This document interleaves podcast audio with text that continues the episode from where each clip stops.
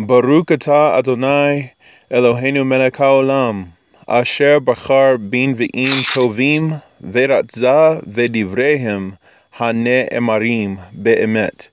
Baruch atah Adonai haboker batorah uv Moshe avdo uv Yisrael amo uvin v'e ha'emet vazedek bizkut Mashiach Yeshua. Amen.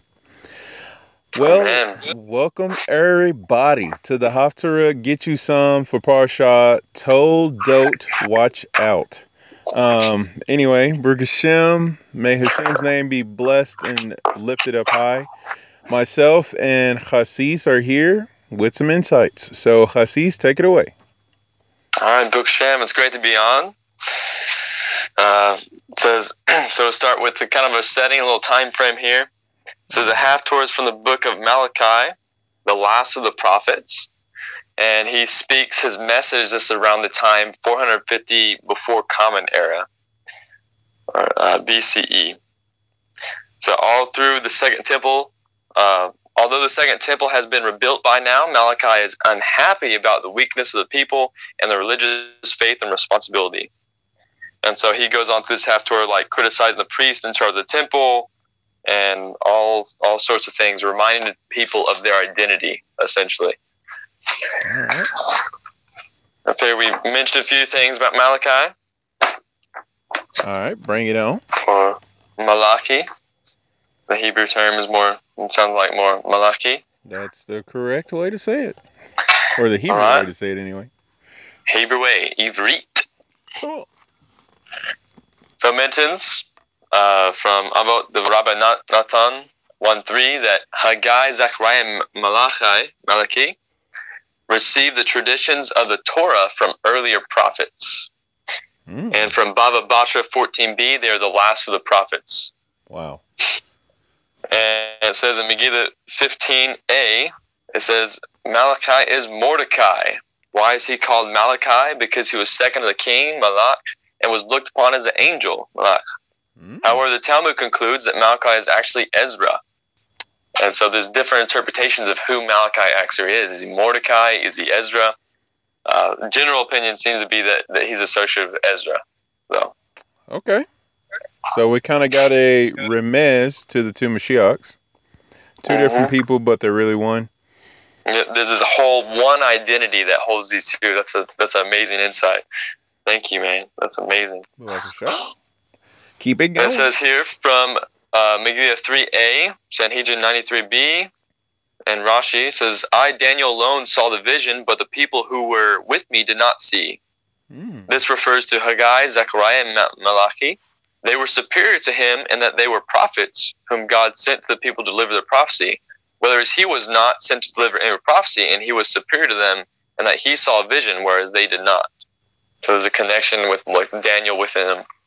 Okay. So this is a little background who Malachi is. And Bizrat Hashem, we're going to dive into the Haftorah, and we're going to focus on this topic of identity. Well, I guess it's about time for that. Some relevant topics here. Oh yeah, because that hasn't been happening lately, right? No, no one's struggling with identity. All right, so just a little brief brief insight into or verse by verse breakdown for the Haftorah. We have this is all from Malachi one, uh, and then we got chapter two, one through seven. So in our first few ver- verses, one through five, we have the verse where it's Hashem loves Yaakov and hates Esau. Six through ten, the Kohanim despise the Avodah, the service. Eleven and twelve, their conduct is worse than that of the Gentile nations. Thirteen and fourteen, the rest of the nation is also guilty of the sin. And chapter two, the beginning of that, it talks about the punishment for disrespecting Hashem's honor. And then concluding the Haftorah, it talks about the proper role of the Kohen. So that's our our overview. All right. Nicely done. Some definitely hot topics in there. Definitely. So we have first of all, I kind of wanted to start off with like his style. Um, of course, Malachi, who's the last of these, the 13 minor prophet in the second uh, temple era, And his kind of style of prophecy is a little bit different from the other prophets, and that it's almost like this dialogue. It's this very dramatic dialogue type of style. Hmm. Uh, it goes, for example, it says, Hashem loves you. And the people says, we don't believe it. Can you prove it? It says, the proof is da da da da da. Yeah. Another point, he says, the Kohanim have despised Hashem's name. You know, just just throwing, throwing stuff out there, getting them interested and involved in the conversation. They reply, how have we despised it? It says, by offering disgusting food on the altar. In what way is it disgusting? It is so because blah, blah, blah, blah. So he has this, it's interesting. His style is very interesting is that he tries to engage the people in dialogue and he usually throws some controversial phrase out there or question um, Okay. to, to kind of engage his audience in a conversation. Wow. If he was on the interwebs, it'd be called clickbait. Oh yeah, there'd be there'd be a lot of trolls on his page for sure. Like, what? What is? What is this? I thought this was a Jewish channel. It is. Check it out. Man. All right. So, uh, starting out in our very first verse, we have it says the translation is the prophecy of the word of Hashem to Israel through Malachi.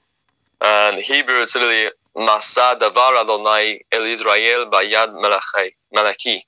And what's very interesting is it, it's it uses the word for prophecy as Masa. This is actually an extremely rare term when it's referring to the word prophecy. Right. And this word has the connotation of burden from nasa, which is like to carry. And so there's this question brought down. It's like, why is this? Why is the, this prophecy associated with Malachi is termed like this burden? Wow. And it, this idea is brought down that that each Navi soul, the prop, the soul of every prophet, actually received their prophecy when the Torah was given at Mount Sinai, and that prophet, the Navi, carried it around with him until the proper time came for him to reveal it to the Jews, to the Jewish people. Wow. And so he goes on to say, like, why? Well, okay. Well, if that's the case, why is Malachi? Why why is he associated with this burden? And it says because he was the last of all the prophets to carry the prophetic message from the time of the Torah was given to the Jewish people at Har Sinai. So he's been carrying around the this the soul of this of of Malachi, whether you want to interpret it as Ezra, Mordecai. Um, he's been carrying around this burden of prophecy to rebuke and to uh, help Kol Israel do do tshuva towards Hashem. And there's another interpretation is that um, his at his time prophecy had almost come to a close. It, it also mentions that that is his death along with um, the the other two prophesied in, in his time that after his death the whole divine inspiration kind of ceased from Israel. Wow. And so this prophecy was coming to a close at his time. And so it's termed Masa, which literally means a prophecy achieved and grasped by the prophet with great difficulty. Wow. This idea of, of struggling for this prophecy. And lastly, it's because uh, it's termed Masa, Masa because it's a strong prophecy. He used these very, very dramatic, drastic expressions, like we talk about, to engage his audience. But that wasn't his only point on using these strong expressions throughout his prophecies. The second idea and using such strong language was to reinforce his message, to engrave it in the minds of people so that it will be remembered throughout all time by his listeners. Throughout all time. Yes. Hmm.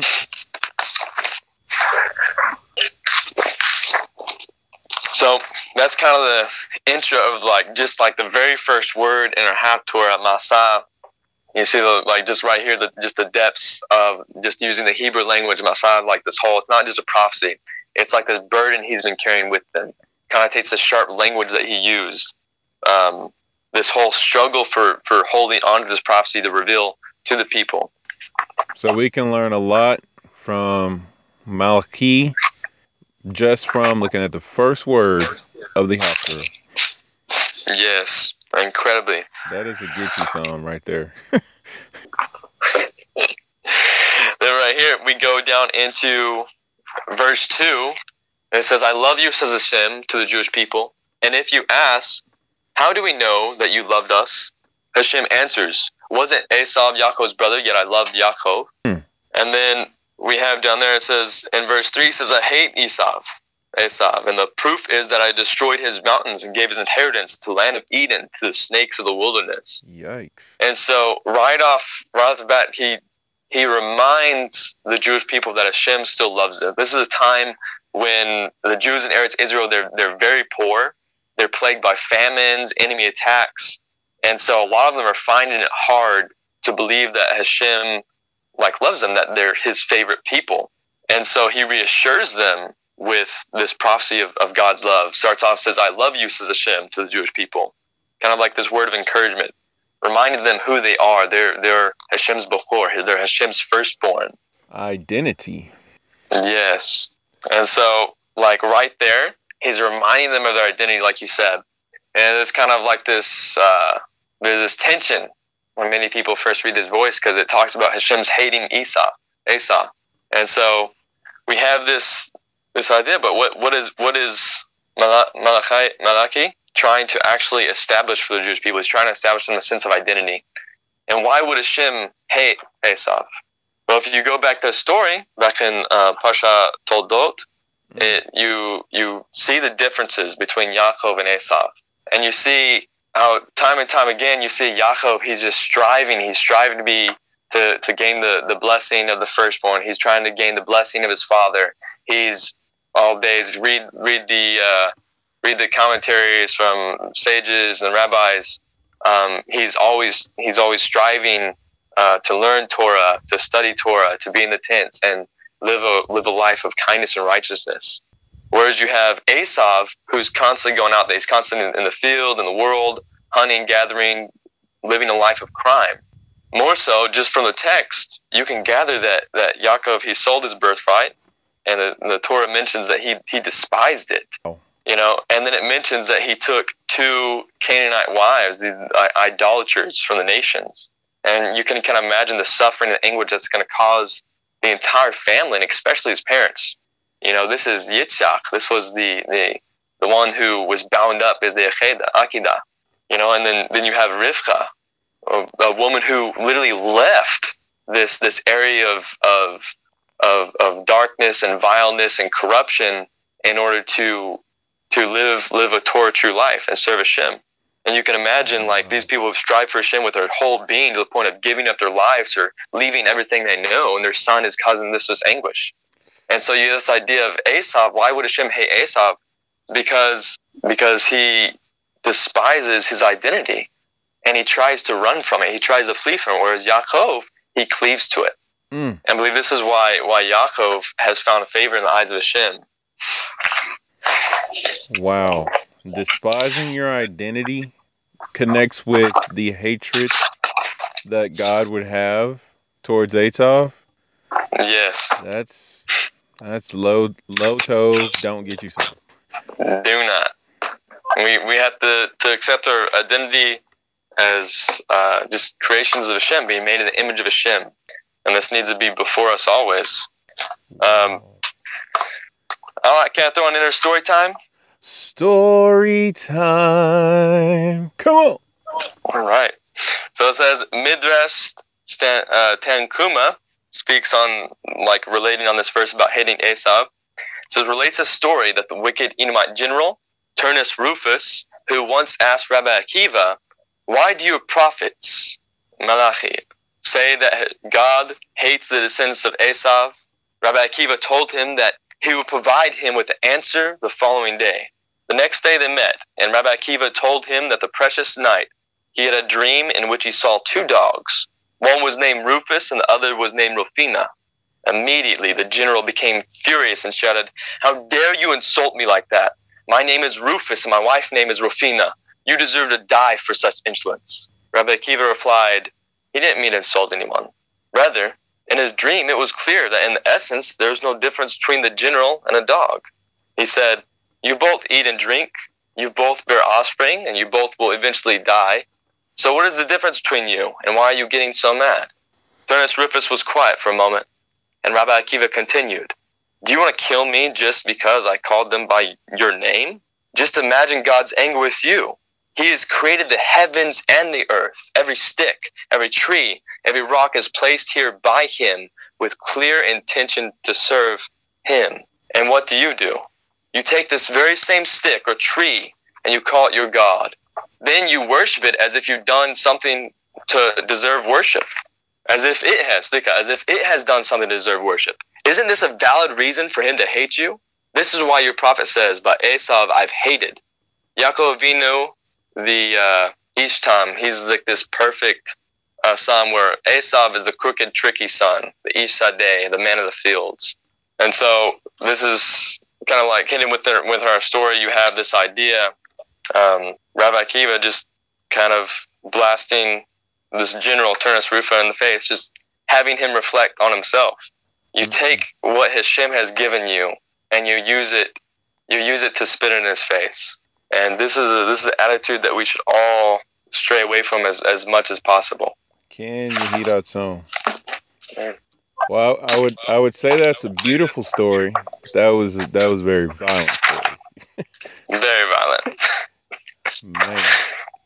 And just uh, it goes to also show the Muna of uh, Rabbi Akiva, like willing to stand up to the one of the head generals who can execute him on the spot, and not and also shows to go show his wisdom and that like he caused the general actually reflect on himself.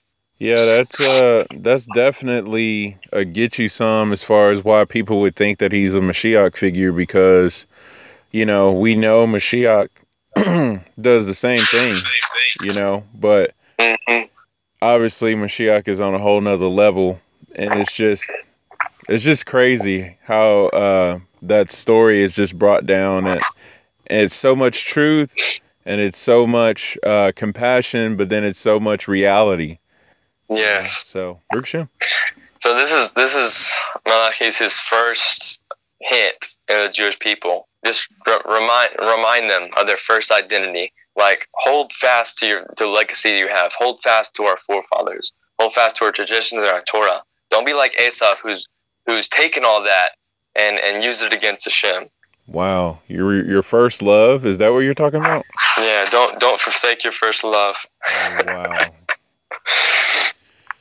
and then goes on in the second part, moving on a few verses, um, going verse verse seven and nine and, and eleven. Um, so I'll go to he goes in talking about how they've they said if you ask have we made it disgusting the answer is in that you say the table of shem is despicable and it goes in how they're ta- talking all this this evil about the sacrifices how it was filthy and dirty and it goes in talking about how they would end up offering these these blemished sacrifices. They'd choose the weakest or the nastiest or the sickest instead of the firstborn of their their flock. Mm. And then down in verse eleven says, For from where the sun rises until where it sets, my name is great among the nations. And in every place incense is burned, and the sacrifices are brought to my name. They are pure offerings, for my name is great among the nations, says the Shem of hosts. And so you have you have uh, Malachi uh, he's saying here that even the Gentile nations take great care to offer the best quality animals for sacrifices. and he goes on talking about even though they worship all these gods, they still have this this supreme God that they worship, and they honor him more than you're doing right now at this moment. Talking, of course, to to Klal Israel at this time. Mm-mm. And then so there's this interesting stories um, through all these these uh, Gentile kings who show so much honor to Hashem and the blessing that's bestowed upon him for that. So one one time it, it, in this uh, first story, it talks about King uh, uh, Eglon, is a Moabite king, and it's mentioning the prophet, not the prophet, but the the judge Ehud, who snuck into his his uh, his palace with this double edged sword and he says he he gives this message to his king. Says he proclaimed, "I bring a message to you from God, O king." And as soon as the Moabite king Eglon heard God's name being mentioned, he arose respectfully from his throne. This supports the statement that Hashem's name was universally revered. And as soon as he did that, Ehud then drew out his sword and thrust it through the king's body, commenting, Indeed, this is my message from Hashem to put you death by the sword I secretly brought here. And of course, this is King Eglon was was a Moabite king who was persecuting the Jewish people, and so you had this this judge of Ehud who snuck in there and was delivering Israel from him. But even this this king who was considered a complete rasha, a complete wicked person, when he heard the name of Hashem, he rose from his throne to Wow. pay honor. And Hashem saw this and he rewarded him for this. Says, even though he was a Rasha, Hashem rewarded him for the, his act of reverence for him. Hashem said, Because you stood up to honor me, your descendant will sit on my throne. Ooh. And this was none other than King David's ancestress, the convert Ruth, who is Eglon's granddaughter. Oh my word. Seriously? hmm Wow. And so Hashem says he'll show us kindness for generations to those who love him. And even though this guy didn't love Hashem, he did show an act of honor for him.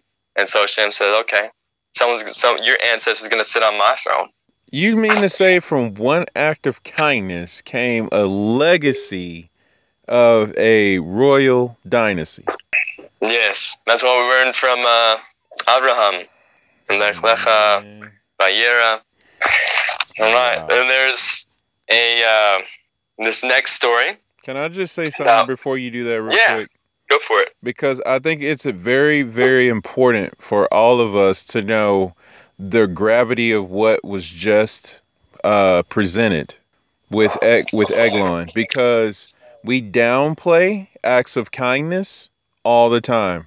I think as Yehudim, we love acts of kindness and we do them, but I don't think we really get. And I don't know how possible it is for us to, but to really understand the depth and the future consequences of our acts of kindness. And consequences, I'm saying, in a good light.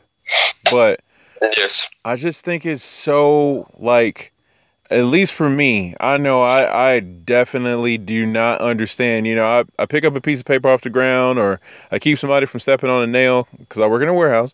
And, you know, it's just kind of like, okay, cool. Yeah, I, I, I did that, you know, and it's like, no, you have no idea the ripple effect. So, my personal conviction, but I just want to put that out there to all of us that let's not downplay acts of kindness.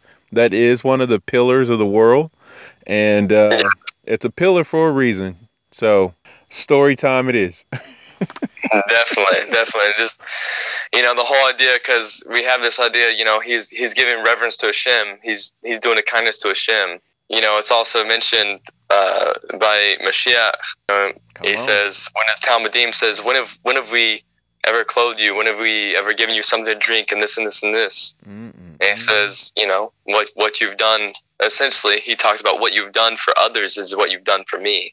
You know, and so this idea of, of the kindness we offer to a fellow Jew, or even as we know from our forefather Abraham, to to any anyone, Yes. uh, regardless of their their lineage, regardless of their belief system, it's it's like we're offering a kindness to Hashem. Because at the end of the day, we're all all made in the image of Hashem.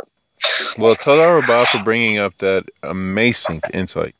Bavakasha, thank you for starting it up.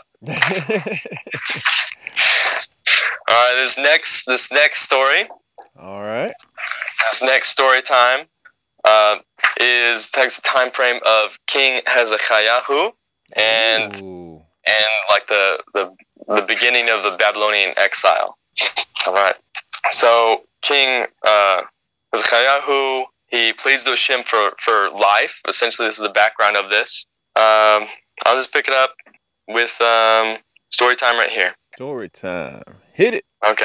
So the righteous king Hezekiah lay mortally ill. Hashem sent the prophet Yeshayahu to tell him, Give your last instructions to your household, for you will die.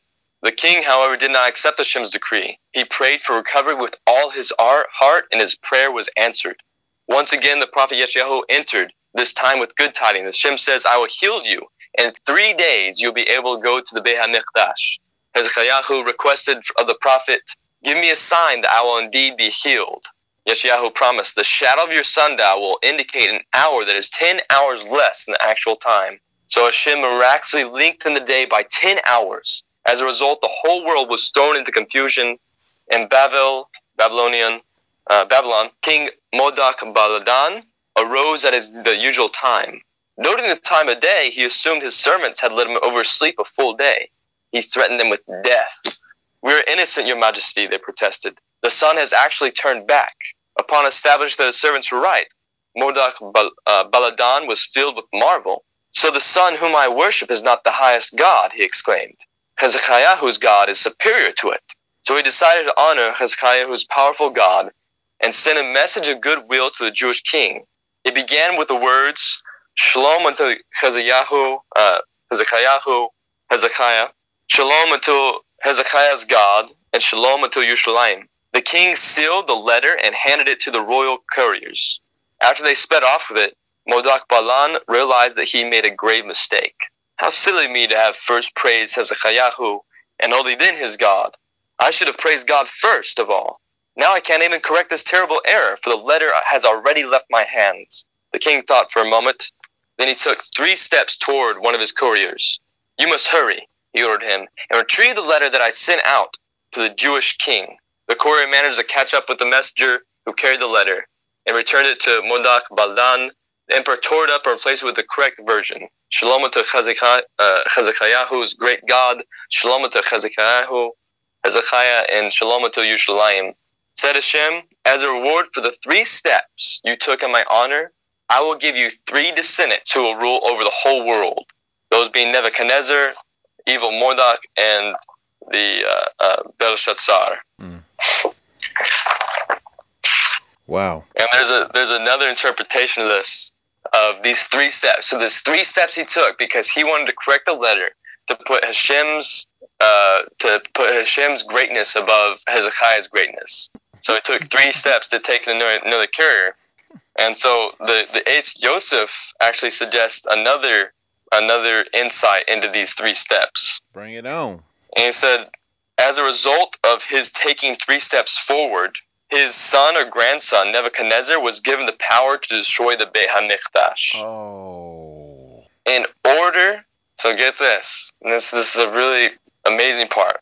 In order to counteract the damage done by Nebuchadnezzar, we take three steps backwards in Hashem's honor. then, then we pray that Hashem should restore the Beit Hamikdash. Oh. And of course, this is referring to the three steps we take back um, in the Amidah right before we say the, the blessing to um, of of the temple, of Him restoring the temple in our days. The last little section of the the Amidah. I just want to pick up a tree and just chunk it. What? Yes. That is insane. So a little meditation we have when we're when we're prayer, we take those three steps back. We're doing this. We're making this tikkun. We're ma- It's like this spiritual warfare. Um, we read about Benyahu and Laugh Torah to our portion and how everything it reads about him in the Mighty Man section of of the Tanakh, it's interpreted by the rabbis to be like him studying Torah, and that's like what he did on a spiritual level. Man.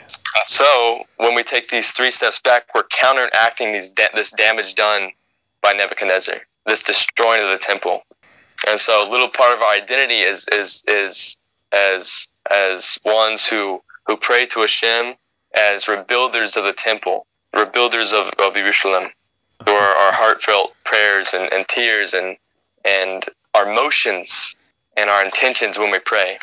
Oh my goodness. You're done, Cassis Toda, for joining us on this podcast. Shalom, and join us next time. It's been lovely. Um, you barely got through the Haftarah, so uh, yeah, we'll see you next week. Man, All right, all right, you can come back. One week later. No. Yeah, one week later. Here we are. Welcome back, everybody. Welcome back. Have to put We decided to resume half yes, tour Toldo. yes, we are back. All right. All right, so what you got So- for us tonight? Well, I want to want to take it back, take a step back, and go to Uh, Step back, Um, really? Yeah, take three steps, Oh, three steps back to. Malachi's name and what that means. Um, but before we do, I want to kind of zoom over to the end of the Haftorah because again, you have uh, Malachi reminding them of their identity, and so he talks about uh, in two four. Know that I delegated you, Kohanim, this mitzvah of honoring me through the performance of my Avodah for the sake of my covenant with the tribe of Levi, says Hashem of. I made such a covenant with the tribesmen of Levi to bring them merits. Mm. The covenant I made with the tribe's founder, Aaron, bestows upon him life and shalom. I granted the covenant to him on account of the fear with which he feared me, and because he trembled before my name. And then end with the, of course, this is with, with the midrash commentary in the verse. He, Aaron, taught the Torah of truth, and there is no injustice on his lips. For he never made a mistake in halakha. He made shalom among fellow Jews for my sake, and went with me in the straight paths. Meaning that when I dealt harsh with them, as his two sons died, he acknowledged my justice. And many fellow Jews did he withhold from sin by rebuking them. Wow. And so you have this idea that, that he goes and he talks to Levi, he talks to the ones who are they're the leadership of Israel, the priests. He talks to the priests, He talks to the, the, the Cohens as well, and reminds them of where it all stems from, which is which is Aaron. So this question, what what merit did Aaron have? And it's like found within the commentary in the next verse that he taught the Torah of truth. There is no injustice on his lips. He he acknowledged his, Hashem's justice. Like when bad things happened to Aaron, he didn't complain to Hashem. He acknowledged that this is from Hashem, and he stood silent when his, his sons were killed in front of him. He did all these acts of kindness, and he, he was known as the great peacemaker, bringing peace between people, causing sinners to do teshuvah uh, just from his inspiration. Wow. And so he's he's reminding them of like, look, this is this is where you stem from. Addressing addressing the leaders who are desecrating all these sacrifices. Like, remember where you come from. Remember your identity as the ones who are supposed to bring shalom between the people, shalom between the people and the people, shalom between Hashem and the people. You are literally the ones bridging the gap, and you need to own up to who you are. You need to accept your identity as a leader of this people and start leading them. Beautiful.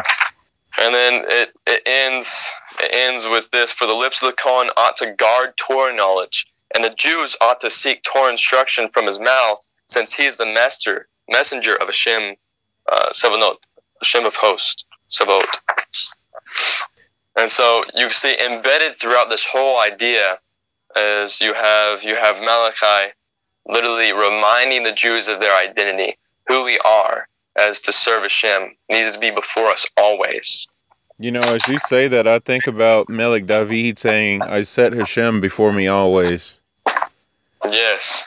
Because, you know, as we set Hashem before us, that He is our creator. And if we set the source of where we come from before us, we do exactly what you just said. Malachi is exhorting the Kohanim.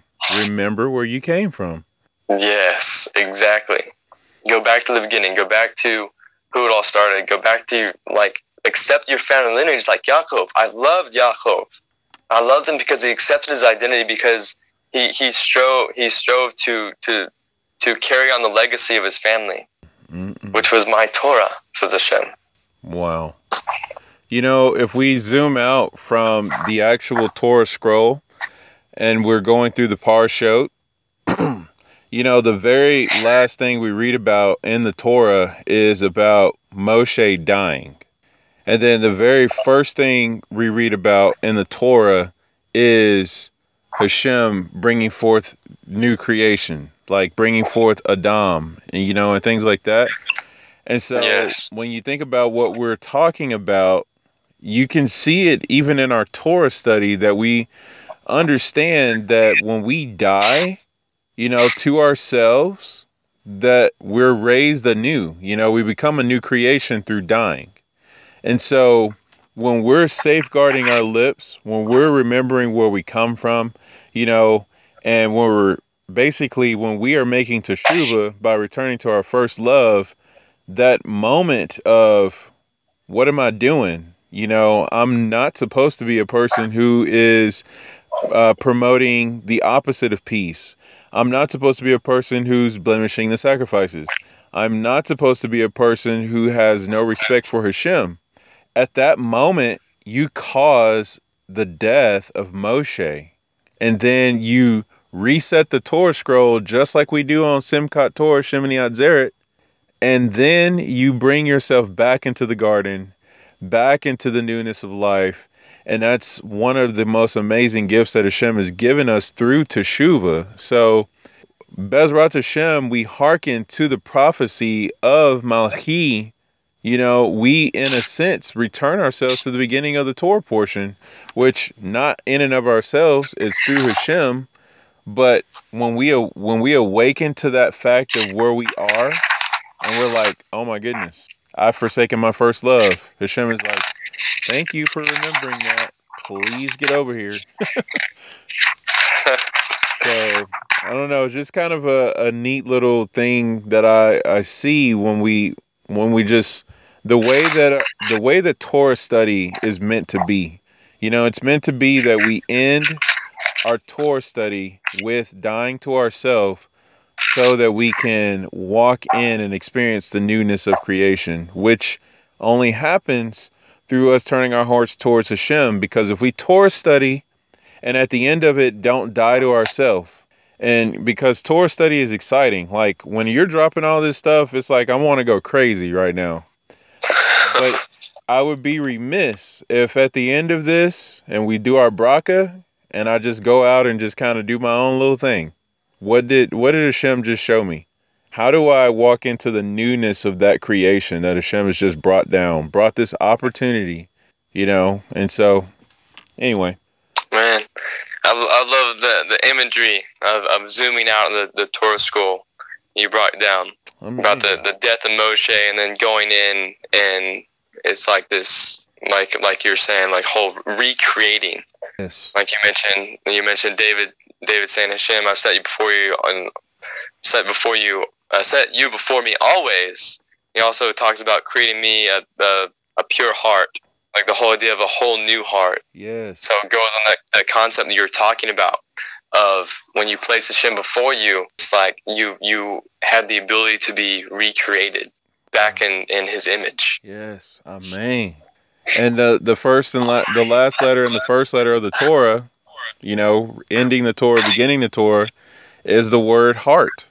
Yes. So your heart literally does become new, you know. It's incredible. So, right. uh, like I said, I'd like to take uh, those three steps back. Yes. And uh, get into who uh, Malachi like like who who who is this guy?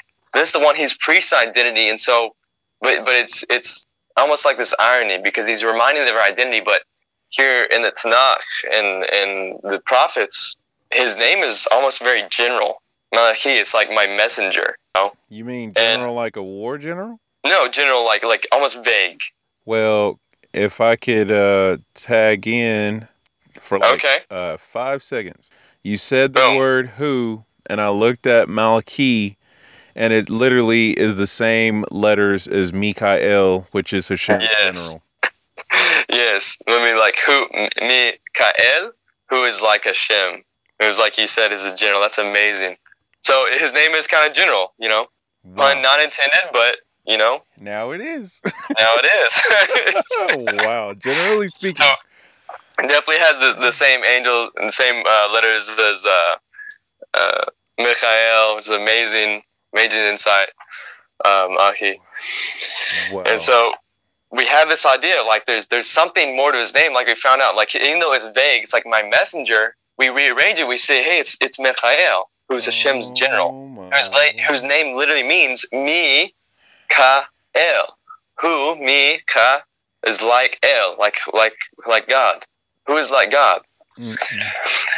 And then we go further, like we have see all these commentaries. Oh, he's Ezra, or he's he's Mordecai. Oh my word! And I look at Mordecai. Mordecai was instrumental in redeeming the Jews from annihilation. Oh man! He was the one who was planning the whole idea. We look at Ezra. Ezra has connections. Moshe. He's connected with Moshe, and like the commentaries, they say that what that Ezra Ezra is equal to like Moshe and Aaron combined. Oh my! God. It says that no. if he would have been the time at Sinai, he would have been worthy of receiving the Torah himself. Oh. What? So with so in in Malachi's name, we have this idea he's connected to Moshe.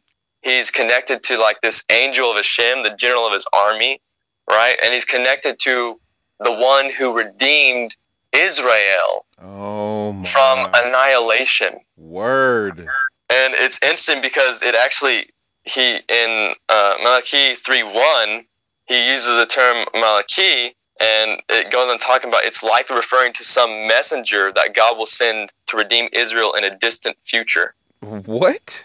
Yes. So this is this is later on in the book of Malachi talking about this messenger and it actually goes on and we we, we see this this actually reference in Shemot Rabbah, Shemot Rabbah 32 9 about what it means. What is this this Malachi, which have the same letters as Malachi's name, right? It is his name, but it's referenced in Malachi 3 1 about Hashem sending his messenger. Wow. This is As behold. I am sending my angel, my messenger, Malachi, and he will clear a path before me. Malachi 3 1. Clear a path. Yes. Okay. And Slika, go for it. Go Just- for it. just real quick, cause cause we're talking about Mordecai, Ezra, uh, and Malchi, right? Mm So I looked at Malchi, and you just said path, and we're already talking about the me, which is who. hmm. If you look at Mordecai, Mem, Resh, Dalet, Kaf, Yod, it is the word me, Derech. Who wow. is the path? yes. Oh, that's amazing. Please keep going. Wow. Okay. All right. So I'm gonna send you on a mission, mission, if you will. Um, you could check out Ezra, see if you find any insights with that, because right. that's amazing. okay. But I'm gonna read this from Shemot Rabbah 32:9 about this angel, who it actually references verse in verse 3 1 from uh, Malachi. It says the Midrash now presents an explanation but views the appointment of an angel as a privilege granted to Israel. According to this explanation, the angel would be accompanied by the divine presence. so it says, Behold, I send an angel before you. HaKadosh Baruch Hu said to Moshe, The one who protected the patriarchs shall protect their descendants. It goes on and says, For so you will find that Abraham blessed his son Yitzhak. He said to him, Shem, God of heaven, he will send his angel, Malachi, before you. And similarly, what did our forefather Yaakov say to his sons? May the angel who redeems me from all evil bless the lads. May the angel who redeems me from all evil bless the lads. Come on. What does scripture mean by the angel who redeems me from all evil? It means that Yaakov said to him, This angel will redeem me from the hands of Esav, rescue me from Lavan, and nourish me and sustain me during the years of famine. Thus HaKadosh Baruch Hu said to Moshe, Now too the angel protect the patriarchs shall protect their descendants. As it states in our verse, Behold, I, Anochi, send an angel before you. And footnotes on that it talks about by using the word Anoki, scripture implies the angel being sent is the one that accompanied God himself. Hmm. And it goes on and said, Whoever this angel appears, wherever this angel appears, the divine presence appears as well. As is stated, the angel of Hashem appeared to him in a blaze of fire from amid the bush. And immediately thereafter it states, And God called out to him from amid the bush. Not only that, but when the people of Israel cry out in prayer before God, salvation arrives for them through the angel. Such was the case in the incident of the bush, where it says, And now behold, the outcry of the children of Israel has come to me. Likewise, in regard to Gideon, scripture says, The angel of Hashem, the angel of Hashem appeared to him. And immediately thereafter it says, Then Hashem turned to him and said, Go with this strength of yours, and you shall save Israel.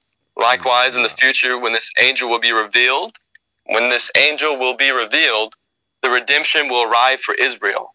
As is stated, Behold, I am sending my angel, Malachi, and he will clear a path before me. Malachi 3 1. Oh my goodness. And there's different commentaries about who this Malachi is. Some say it's like Eliyahu, but it's, it's also very much uh, like this angel who's associated with the name of Shem.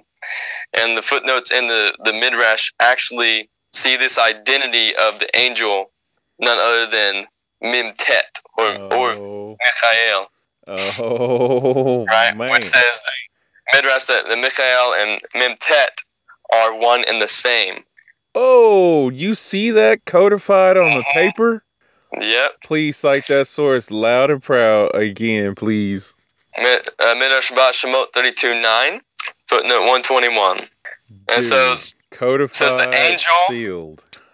so Etz Yosef and Bereshit Rabbah 973 states the angel in a scriptural passage is Memtet. For a verse states, My name is within him, alluding to Memtet, whose name is associated with the name of God. And so it also mentions also mentions that you know he's the one who who brought up the the pleas from Israel and Egypt.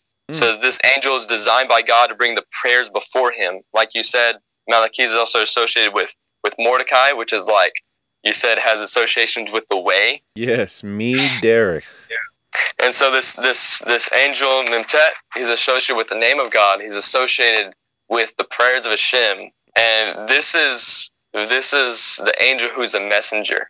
This is Mm, what it's alluding to when it's talking about Malachi, right? This is the prophet who's speaking. Wow. And so you have this idea of this angel, Mimtet, is associated with everything of the patriarchs. He's associated with helping uh, get a son, get a get a helping Abraham's son Yitzhak get a wife. Right? He's associated with redeeming Yaakov. He's associated with like the the, the burning bush, um, answering the prayers, strengthening and giving strength to Gideon, and all of this. And so we also know from uh, from the story of Abraham, like when the angels can actually manifest in human form.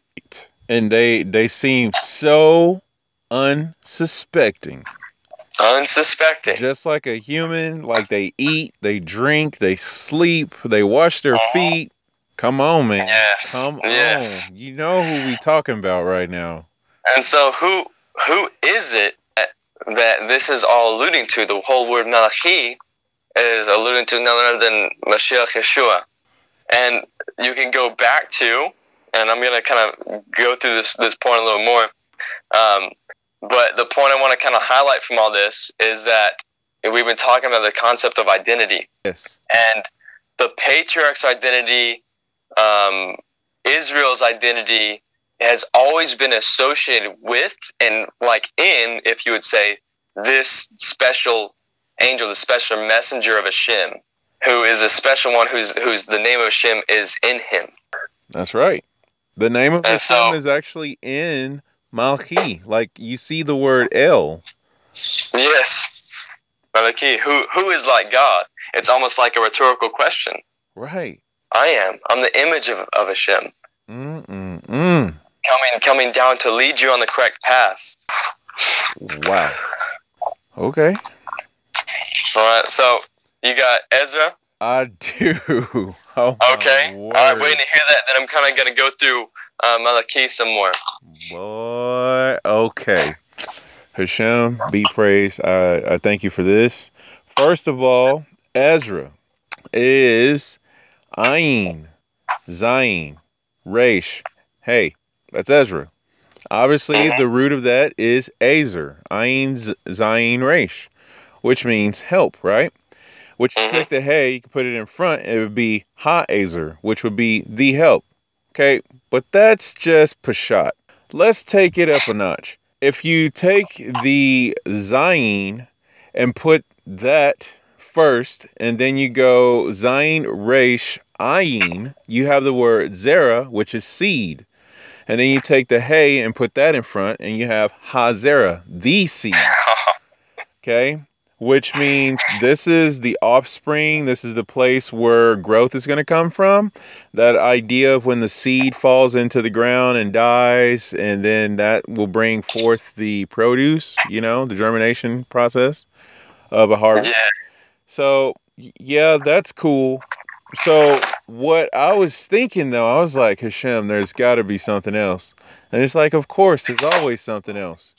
If you take the ayin and put the ayin in front and go ayin, zayin, resh, you literally get the word azar, which means help.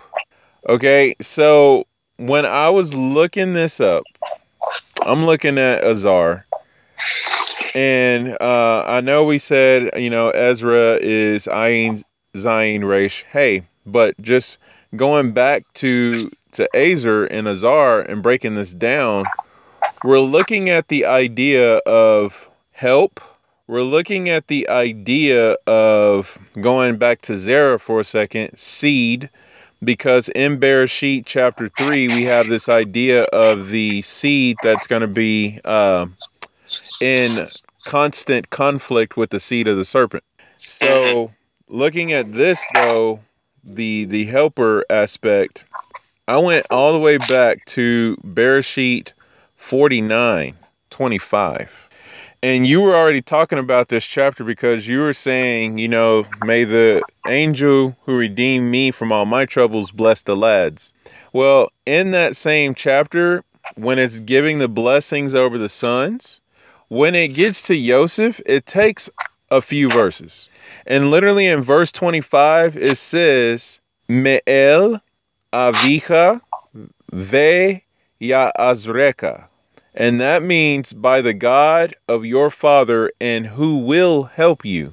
And I'm looking at this and I'm like, wait a minute, what exactly is going on right here? Because when we're looking at Joseph and why is this got to be something that's going on, it says that, first of all, the previous verse, from there is the shepherd, the stone of Israel. So the stone of Israel, the shepherd of Israel, Joseph, and then it says, from the God of your father who helps you. So the stone, who is the shepherd, who is from God, who is from the father, from his father, and the one who helps. And we talk about how Memtet is never without the presence of Hashem. And so this is like going all around back and forth over here. And I'm like, wait a minute. So you mean to say that the very essence of who Malchi is, he's either a prophet within his own right, he's either one who is called the way or the path, or he's the one who is called the helper and who brings life. wow. So if you really zoom out from that some more, we have the way, the truth, and the life being Wow.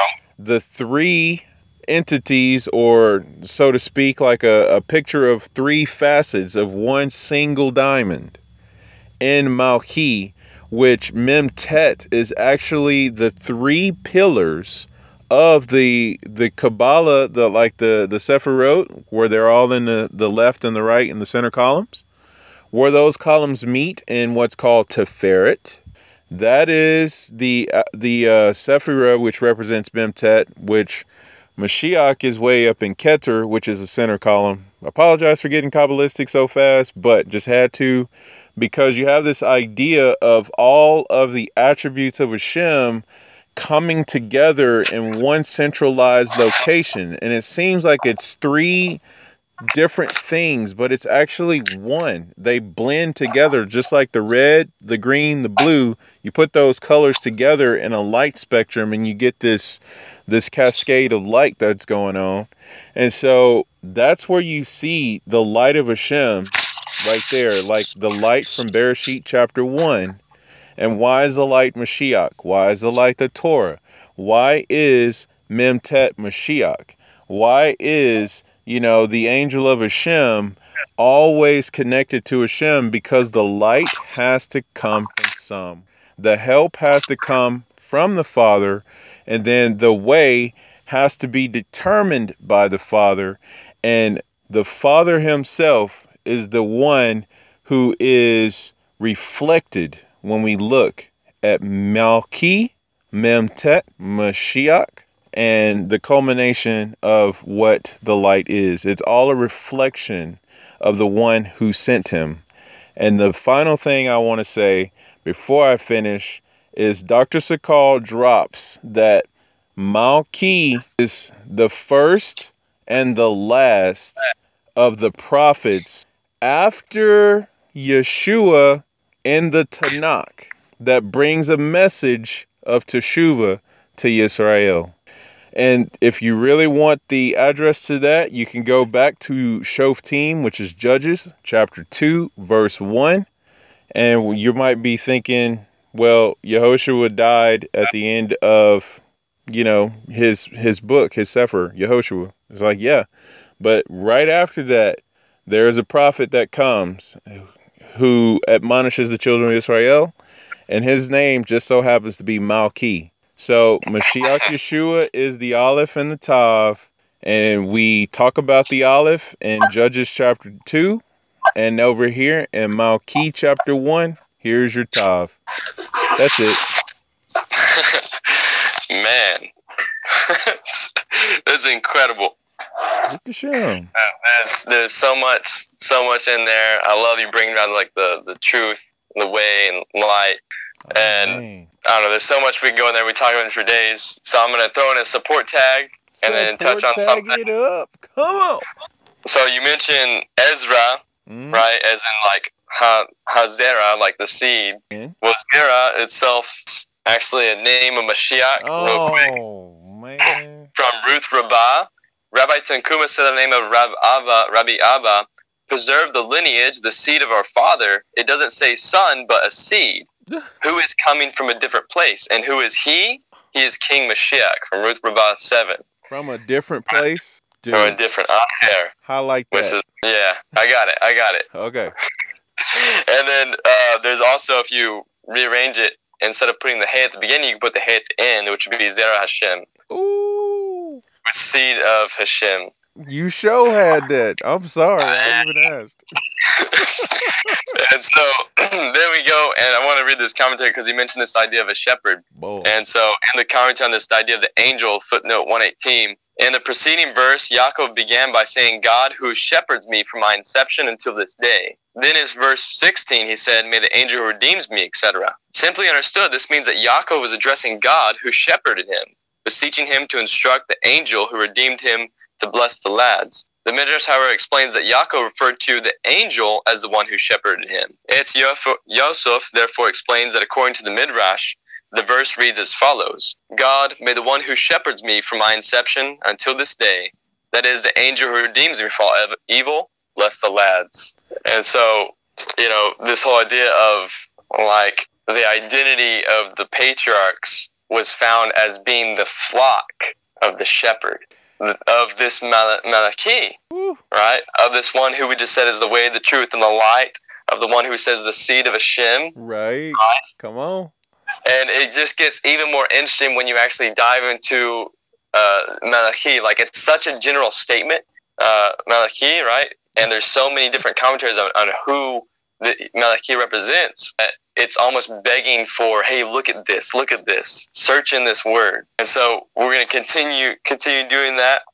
Um, And if you look at Malachi, if you take, you mentioned this whole idea of the Aleph and the Tav, right? There's there's a principle um, of Gematria study known as the Atbash. It's like a letter exchange. Boy, Where the that's one of my favorites. Yes, amazing insights pulled from this. Essentially, you, you take the the alphabet, the Hebrew alphabet, you cut it in half, and the Aleph exchanges with the Tav, the Beit with the Shin, hence the word Atbash, Mm, and it just keeps going like that. And if you do that with the word Malachi, it is the exact same letters, except one letter, and that's the Aleph. But what does the Aleph exchange with? Tough. Tav. Okay, and so literally, you still have the Mim, the the Lamed, the the um, Kaf, and the Yud, which is like Malachi, which is my king. But the only difference is you have Aleph and you have a Tav, the first and the last. So if you piece these together, you have my king, who is the Aleph and Tav, who's the first and the last. And this is what we say in the blessings, uh, the the before blessings or the after blessings, say, of the the Shema, when it talks about Hashem being the first and the last. Oh my goodness. And you know, we you know, Yeshua says, "I am the Aleph and Tav. I am the first and the last." Uh, may, maybe you're more familiar with the Alpha Omega if you're used to the angelic-sized version. or the Zohar. Yes, there's that. There's the, that. The Zohar literally says, "See revelations about Alpha and Omega."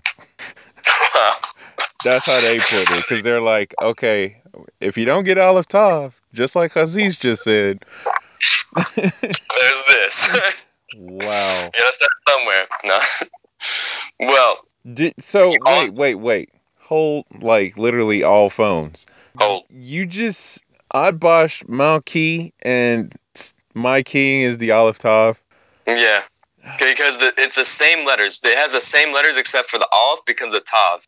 Everything else, mim exchanges with yud, lamed with kaf, uh, and so literally it's just like this kind of switch. I, I just It's like it just switched around, it rearranged, but now you have the tav, you have the first and the last okay. I'm, hidden within the word my kink. I'm just gonna pretend like I'm not freaking out right now, but for the sake of the listeners, hopefully this can be a visual picture because what Hasis is saying right now is just so. Oh, you need to get some help.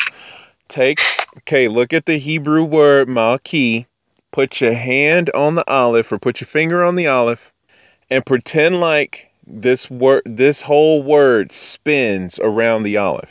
Mhm. Basically, if you held your finger on that olive and spun this word 180 degrees, it's going to be the same word according to the gematria of Atbash. So just spin those around. So you see Mem, Lamed, Aleph, Kaf, Yod. Then switch it. So the Yod would obviously be a Mem, the Kaf would be a Lamed, the Aleph would be a Tav. And so we're looking at the fact that you would still have the Mem, Lamed, Kaf, Yod, regardless, which is the word Malki, my king. And then you have the Aleph and the Tav isolated from that. Malki et or et Malki. My king is the Aleph Tav, the Aleph Tav king. That's what just happened. Just to hope, hopefully, everybody all around from top to bottom, bottom to top, front to back, east to west. Hopefully, everybody just got that. That's insane. You better talk now because I'm just gonna have a meltdown, Mel, no, it's fine. dude. For real. I just, just go. Just well, you know, just you know, you you had this idea of like the aleph and tav being like this this fulcrum, this point where everything spins around, right? This focus point.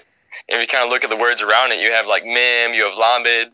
Which if you put the mim in front of it, it's like for, or I mean from. mm, If you put the lamed, it's like to or towards. mm, And then you have the word like key, mm, which is like because. mm, So all these words, it literally is kind of like a fulcrum. It, it all these all the letters around the aleph and the tav, which when you bosh it, the aleph and the tav is both in the center. mm. All those little letters kind of point back to it, like because of, towards the aleph, towards the tav, because of the tav, because of the tav, from the tav, from the aleph and the tav. And so it's all pointing around this this central letter, like almost highlighting it. so right, this this if you it gets better, I'm going to Hulk not. out right now. gets better. don't don't get angry just yet. No, gets better. no, So- this is Simca right here. Okay. so if you the the whole uh, the the gematria for the Atbash version where you you exchanged it uh, with a tav instead of the aleph now, it's 500. And you mentioned earlier about this stone, Yes. right? You were talking about this foundation stone. Yes. Well, do you know what the dimensions of this foundation stone, the Temple Mount, is? I'm gonna guess it's a 500. 500 by 500. Oh, you did not.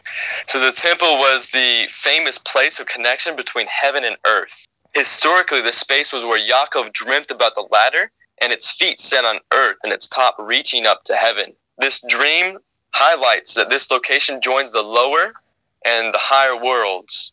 Even after the destruction of the second temple, this location remains the gateway to heaven and an auspicious place for man's prayer to ascend upward. The dimension of the Temple Mount were 500 square cubits. The number beautifully ties in with the temple as the platform for man to begin his ascent. the bid to bridge the 500 year distance between heaven and earth, Wow. The And distance so- between heaven and earth is bridging the gap. Is the Yeah, 500 years. And so, and then it literally, it also talks about this is from the, the book of Numbers. It says the tree of life, Etz Chachaim. It says the inner, inner listening, the, the far reaching influence of the Etz Chachaim extends to a distance of 500 years. The Etz Chachaim, the tree of life, was meant for man to ascend in his spiritual endeavors in order to lovely connect with the source of all life. And so you have this word, the, the Atbash of Malachi, is associated with this idea of connecting back to Hashem. Um, another another 500 for you is the lives of the Avot. The lives of all the patriarchs actually add up to 500. So What? going back to the idea of identity, Oh. Yes, you have 170 year, 73 years of Abraham's life and divine service, 180 years of Yitzhak, with the 147 years of Yaakov's life add up to give you 500. Dude, And so- you just call the tree of life from earth to heaven, like the temple, and then you're just gonna hit us with the 500 years of the patriarchs, like the tree of life and the bridge from earth to heaven, the temple. You just, Yeah, you just, oh my goodness. I don't So- know what to say to you right now. You just, that's what we have hidden in this word, this this one word, Malachi. This it seems like this very vague statement, but going back to our examples, we have this idea. It's like connected with like this this foundation stone of the world. It's connected with all three patriarchs. Um, it's connected with the the tree of life. It's connected with uh, Ezra, Mordecai, like you elucidated beautifully, like the the way, the truth, the life. yes. Um, so all of these are connected with the, the angel of Shem, the angel of his presence, who is involved in the lives of all the patriarchs and all of Israel with their journeys, Memtet. Like this is what this word all connotates. So, And- in other words, like we have the Ruach HaKodesh, like the Council of Hashem, and he's like always with us kind of thing. And so, like, the Ruach HaKodesh is the angel of Hashem with the patriarchs, you know, like instead of just saying, you know, they're filled with the Spirit, which they obviously were, but Mhm. Mashiach was literally walking with the patriarchs. That's just crazy.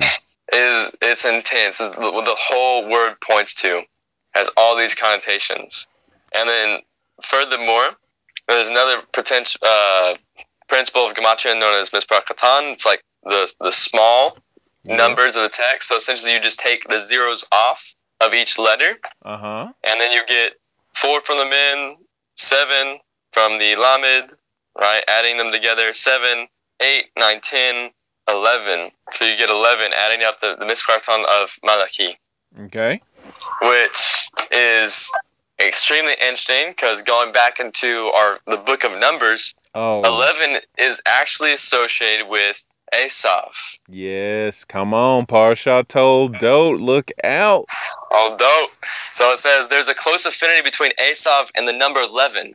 Listing Esav's descendants, the Torah enumerates 11 Edomite chieftains. It was an 11 day journey from Horeb to Kadesh Barnea Oh. via Esav's homeland at Mount Se- Seir. And it goes talking about um, there's 11 day difference uh, between them, going talking about um, the descendants of Esav use the solar calendar 365 days. The Jewish calendar potentially follows the standard lunar year of 354 days, Mm, and there's 11 day difference mm. between the two.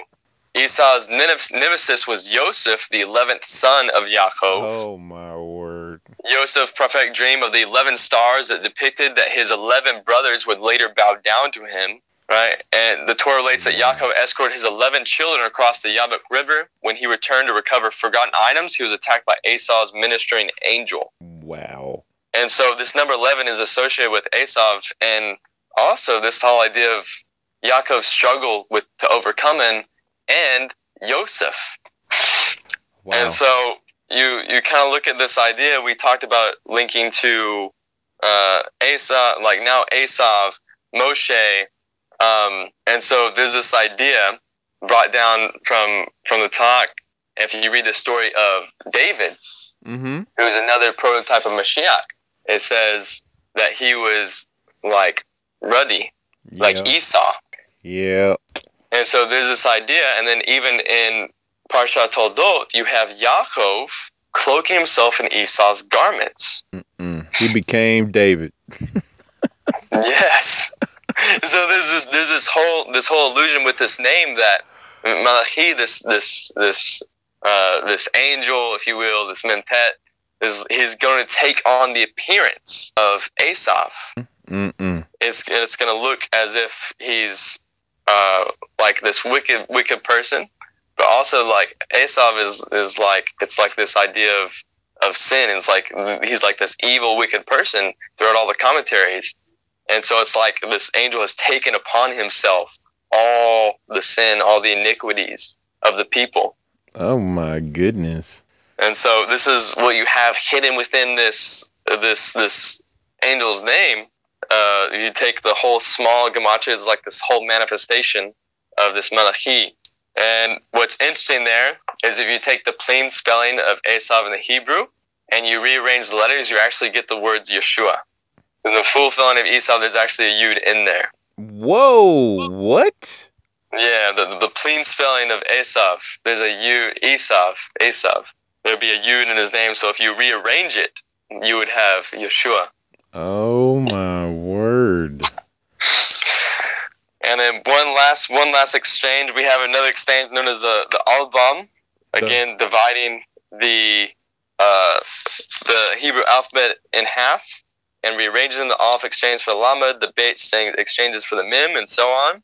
You have this idea of you get Beit, Aleph, Lamed, Tet, Shin. Okay, and in these in this word, you could have the spelling of of Lev. You could spell Lev, heart, and Eshet, like like wife or woman. Oh. And so we, we pray in the uh, every Erev Shabbat over wives the Eshet Chayil.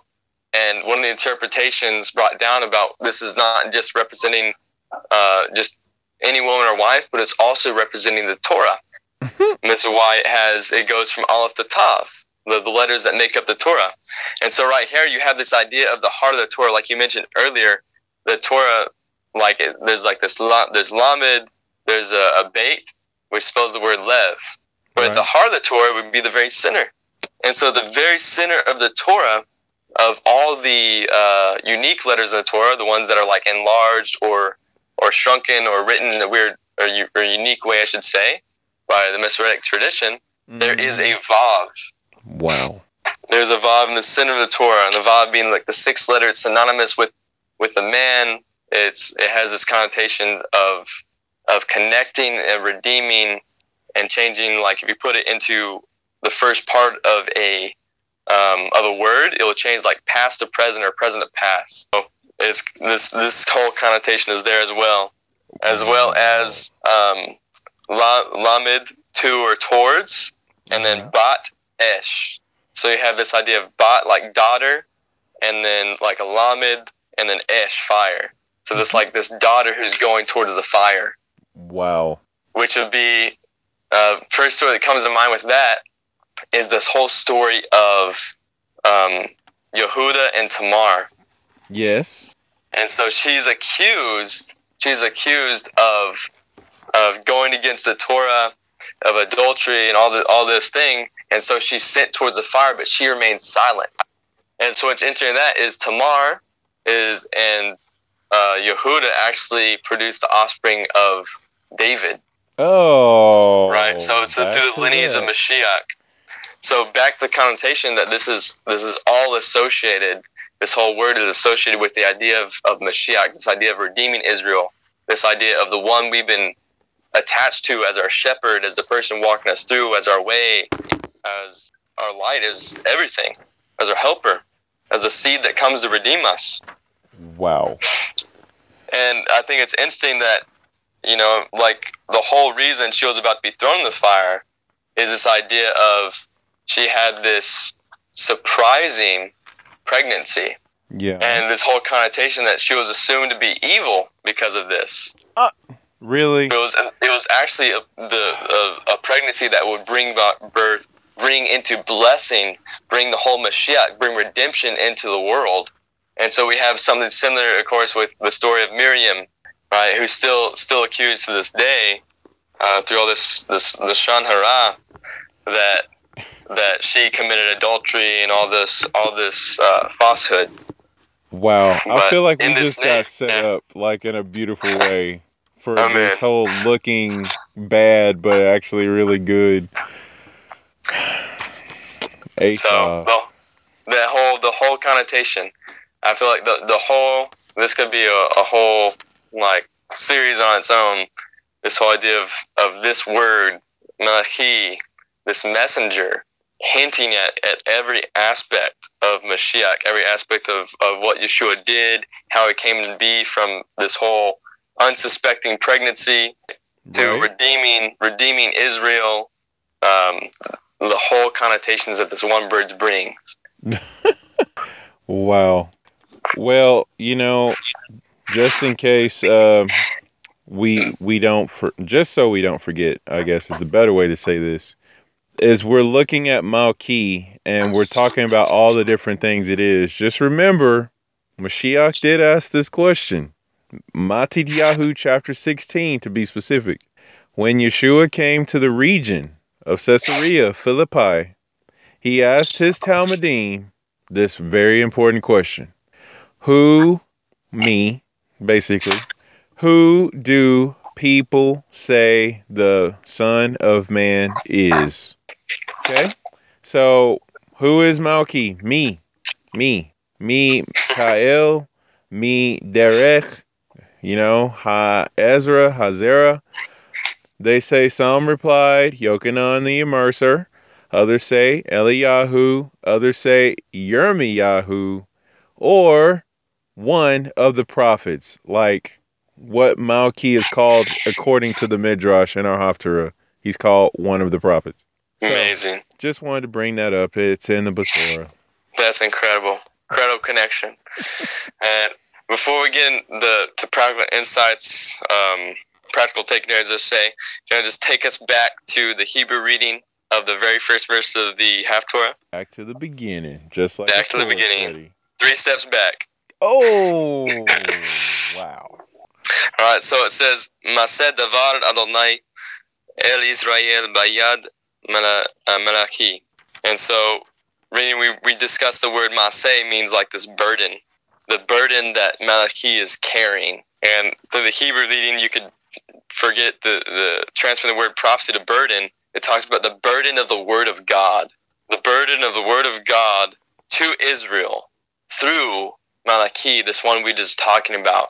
So it's almost like the idea that the like you have the burden of, of the word of God through him. Mm. So you have the connotation of, of the word of God, right? Take it upon a burden of itself Yes. through the hand by Yad Malachi, through this angel, through this messenger that we've we've elucidated as as uh, like a hint, a pointing to Yeshua Hamashiach. And literally, if you look at the word Bayad Malacha Malachi, Bayad Yad would be uh, Yud Dalet, which has a gematria of fourteen, the same Mm. gematria as David, right? So bait in or with, like David. So there's connotation of of of Mashiach here. Also, David like beloved, Mm-mm. like the beloved son, the beloved messenger, the beloved seed of Hashem. Yes, Dode. Like Dodi. Yes. So is this why Mashiach says, Take my yoke upon you? Mm-hmm. My yoke is easy and my burden, he calls his yoke a burden. Yes. But what does he say though? My burden is light. So, pun intended, it's not very heavy, but it's also literally the light.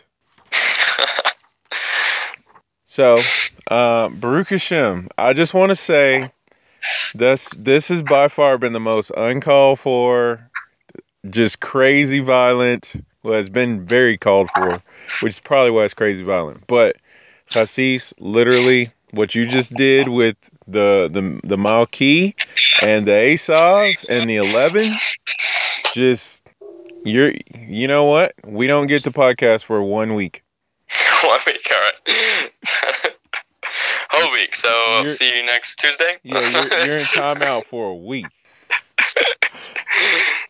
All right, I'll accept it. Baruch Hashem. So, um, practical takeaways. What would what or practical takeaway? What would we like to say? Well, we definitely have a precedent for uh, Mashiach bearing the sins of Israel and him coming down and taking upon all all the burdens upon himself, Yeah. as as you elucidated and connected to there. Mm. Um, but I think going going to this whole whole idea of um, two things is this idea of reverence for Hashem. Ah, Um, you mentioned David said, "I'll I'll set Hashem before me always." You read like the first section of the Shulchan Aruch. It mentions this this idea that we're we are supposed to do that, and derives it from that that Tehillim that we're supposed to set Hashem before us. And ah, so, if we do that, if we set Hashem before us in all the days, everything we do when we sit down, think of Him, and and remind ourselves of of who we are, of our identity, I mean, and if we're reminded that He's before us, and we're reminded that we're made in His image. And if we're reminded that we're made in His image, then we are going to do right by Him.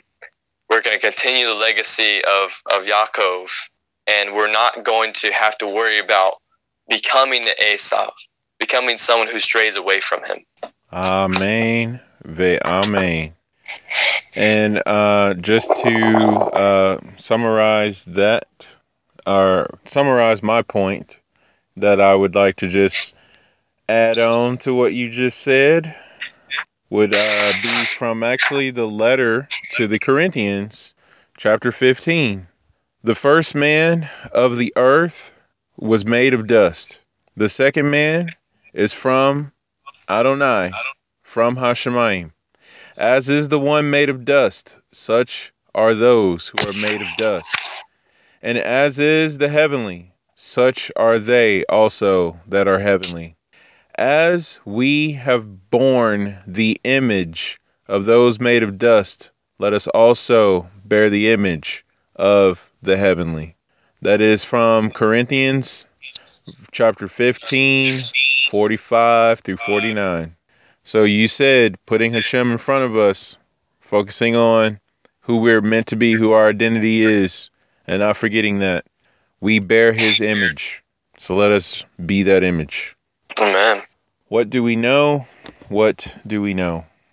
Adonai, first of all, I thank you so much for this opportunity to be here with Hasis Baz, my bro, and I thank you for the insights that you've really illuminated for us. Toda Rabbah for giving us the mind and the eyes and the ears to know, to see, and to hear the words of Mashiach Yeshua.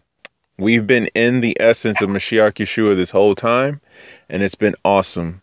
So, like we were able to see in this Torah portion, Adonai, please help us to die to ourselves so that we can walk in the newness of our of the creation that you are making us into as we have moved into your word. Father, truly manifest out everything that we've talked about here tonight in our lives.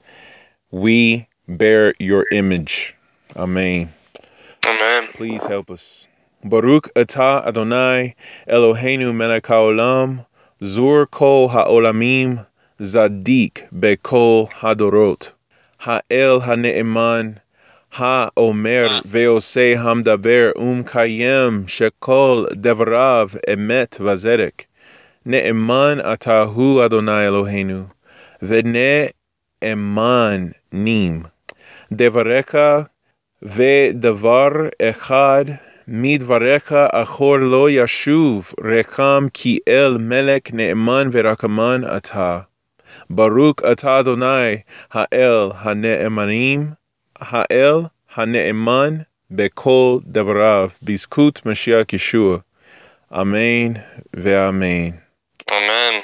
Well, this is Shomerman and Chassis with Toldot Haftorah, Get You Some, and we are signing off. Shalom. Shalom.